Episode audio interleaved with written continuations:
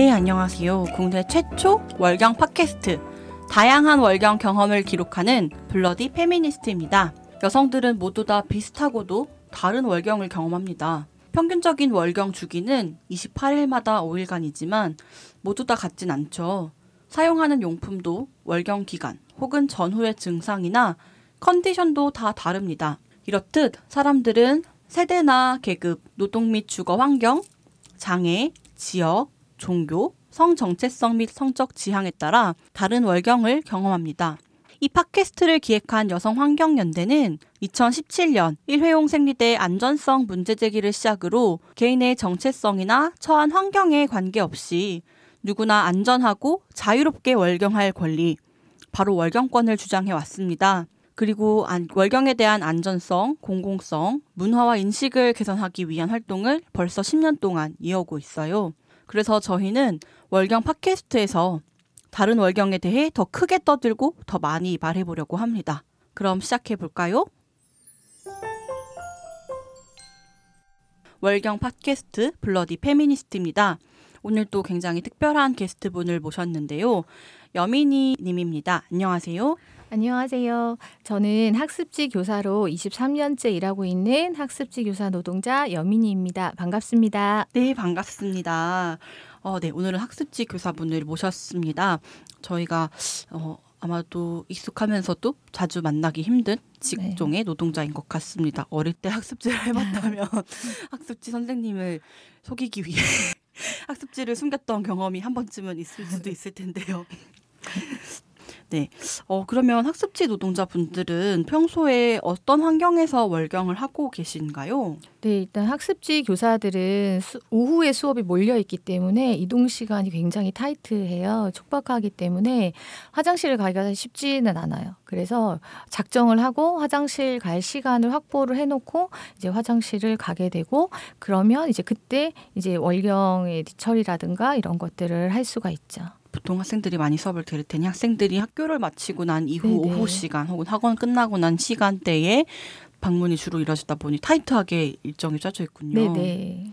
어, 그러면은 화장실에 참 가기 힘들 것 같은데 어떻게 가는 편일까요? 이동 중에 가시거나. 이동 중에 가는 게 사실 쉽지는 않아요. 쉽지는 않아서 대부분 아파트들이나 아니면은 이제 주택이 있으면 주택은 뭐 마을 회관이라든가 그러니까 노인 회관들이 있어서 그곳에 화장실을 이용한다던가 아니면 아파트는 관리 사무소를 이용을 하는데 그러면 왔다 갔다 하는 시간이 걸리잖아요. 그래서 시간을 조금 많이 확보를 해 놓고 참았다가 정말 정말 참았다가 지금 꼭 가야 돼 된다라는 시간에 맞춰서 이제 좀 가기도 하죠. 그렇게 하고 가정 방문을 해서 가기도 하는데 코로나 발생 이후에는 가정에 가서 화장실을 이용하기가 쉽지 않았어요. 그리고 화장실을 갔다가 complain이 걸린 적이 있었기 때문에 그거는 교사들이 가급적 삼가하고 있어요. 아, complain이 건다는 게 어떤 걸까요? 어, 어떤 선생님이 화장실을 이용을 했는데 이용을 할 때는 학부모께서 너무 편하게 이용하시라고 아, 해놓고 아, 이제 갔다 와서는 선생님한테 는 막상 아무 얘기를 안 했는데 그 다음날 그 사무실로 전화를 해서 선생님이 화장실 이용해서 기분 나쁘다고 그랬던 아, 적이 있어요. 그랬군요. 네. 그렇게 complain이 걸리기도 하는군요. 네네. 되게 많은 노동자들이 이런 상황에 있을 것 같아요. 우리가 다들 그래 내 옆자리에 있는 여성 노동자 내 직장 동료도 월경을 하겠지라고 생각은 하지만 네네. 내가 어떻게 월경을 하는지 자세히 음. 얘기하지 않다 보니 음. 서로 다르면서도 비슷한 월경 환경에 놓여 있으면서도 그걸 잘 얘기하지 못했던 것 같아요. 네네. 여민희 선생님께서는 어떤 일을 계기로 아 이게 나만의 문제가 아니고 다른 사람에게도 해당하는 모두의 문제구나라고 느끼게 되셨나요? 제가 학습지 교사가 지금 23년째잖아요. 네. 근데 작년 말에 민주노총에서 화장실 실태 조사라는 거를 했어요. 근데 처음에 실태 조사 할 때만 해도 이런 걸 왜 해? 그리고 학습지 교사에게는 화장실 뭐 따로 갈 수 있는 것도 아니고 우리는 별로 뭐 상관도 없는데 이렇게 생각을 했거든요. 근데 막상 하고 보니 주변의 동료들이 어 내가 나도 말하지 못하고 있었는데 그게 당연하다고 생각을 했는데 그런 사례들을 얘기하다 보니까 주변에 어려움을 겪는 사람들이 나랑 같은 케이스들이 너무 많은 거예요. 서로 말하지 않아서 그 부분은 몰랐던 거죠. 그리고 우리는 화장실 문제나 월경 문제를 얘기할 수 없는 거라고 생각을 했거든요. 근데 그거는 얘기하는 게 맞는 거고 얘기를 해야 돼라는 자리가 펼쳐졌을 때 아, 비로소 내가 잘못 살았구나. 그리고 이게 정말 문제가 되는 거고 문제화 돼야 되고 바뀌어야 되는구나 이 생각을 하게 됐어요. 우리가 얘기를 터놓고 함으로써 문, 몰랐던 문제를 발견하기도 하고 아 이것을 문제 제기할 수 있는 문제시할 수 있는 문제이구나 네. 라고 하게 된지 특히 월경 문제에서 그렇게 된 지 얼마 안 된 것 같아요. 네, 네. 이 말씀해주신 실태 조사를 저도 찾아봤는데요. 2021년 민주노총에서 시행한 연구인데요.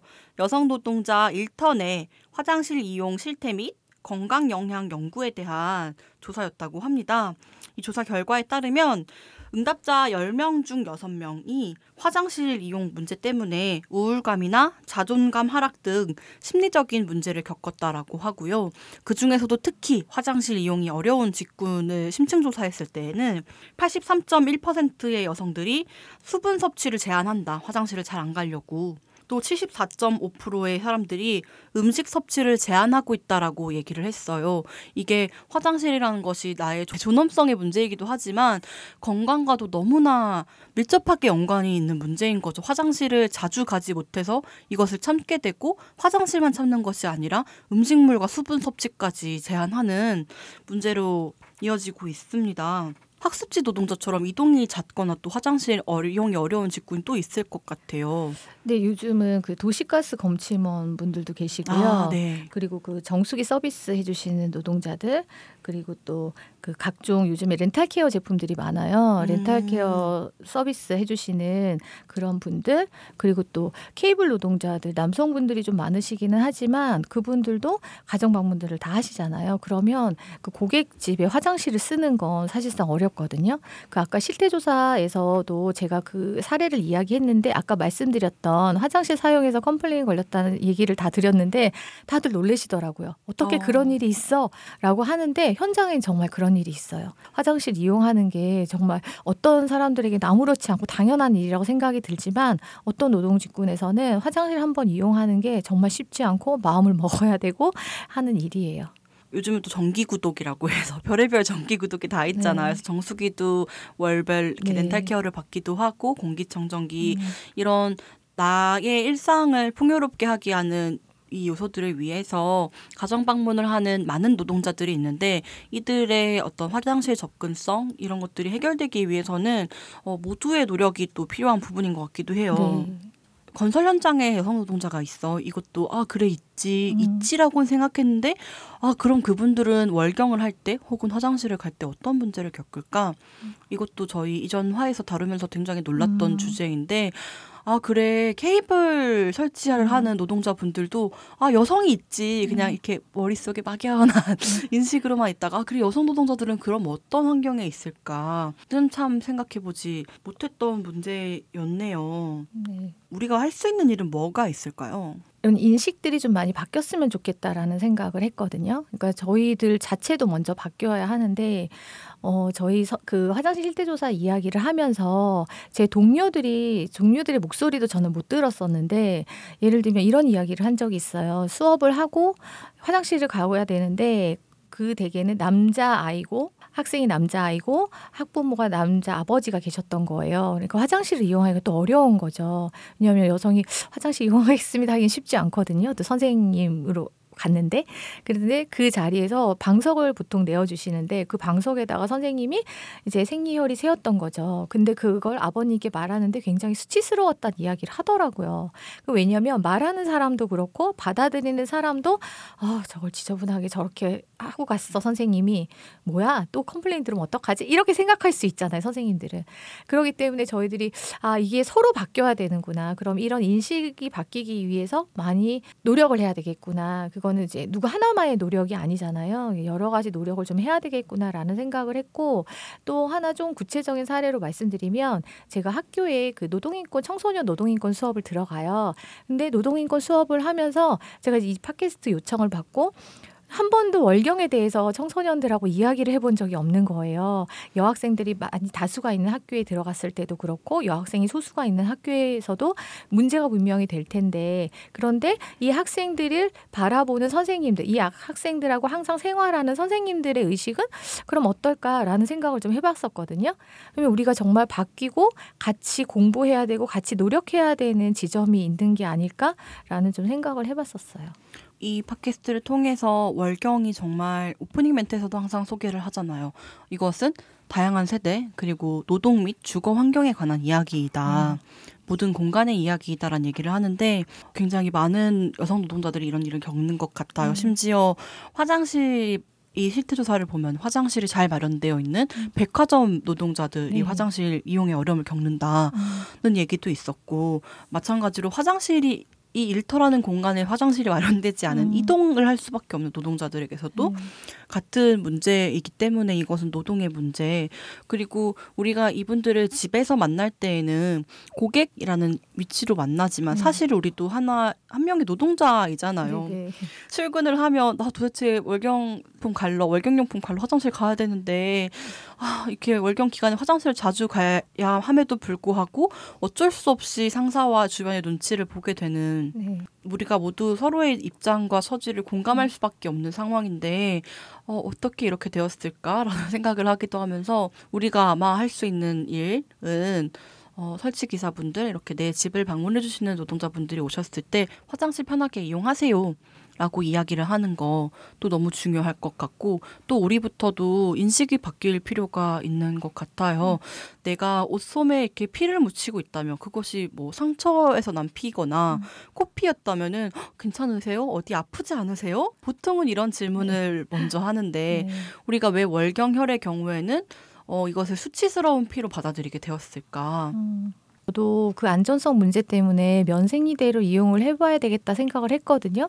근데 한 번 했는데 저희 학습지 교사가 아까 말씀드렸다시피 화장실 가기가 굉장히 음. 어렵잖아요. 그러니까 면생리대 너무 불안한 거예요. 음. 그러니까 불안하니까 어쩔 수 없이 저는 바꾸게 되는 거죠. 제 안전성과 이걸 놓고 봤을 때 아 나는 이거 일하기에 내 노동 조건이 면생리대를 할 수 있는 면 생 조건이 아니야. 어쩔 수 없이 나는 일회용 생리대를 쓸 수밖에 없는 내 안전성을 포기하게 되는 거잖아요. 그렇게 되더라고요. 근데 학습지 교사들이 조금만 더 인식이 바뀌어서 아까 말씀하신 것처럼 우리 집 화장실은 사용해도 됩니다. 선생님 마음 놓고 생리대 바꾸셔도 돼요. 놓고 하시는 거 바꾸고 저희 화장실에 그냥 버리세요라고 이런 인식만 되어 있으면 어느 누구도 사실 그렇게 할 필요는 없잖아요. 면생리대 편하게 좀 사용할 수도 있고 자주 화장실 갈 수 있고 이런 분위기가 조성되면 더 많은 노동자들이 자기 몸부터 보호하고 다른 사람의 몸도 함께 보호할 수 있는 그런 환경으로 바뀌지 않을까 싶습니다.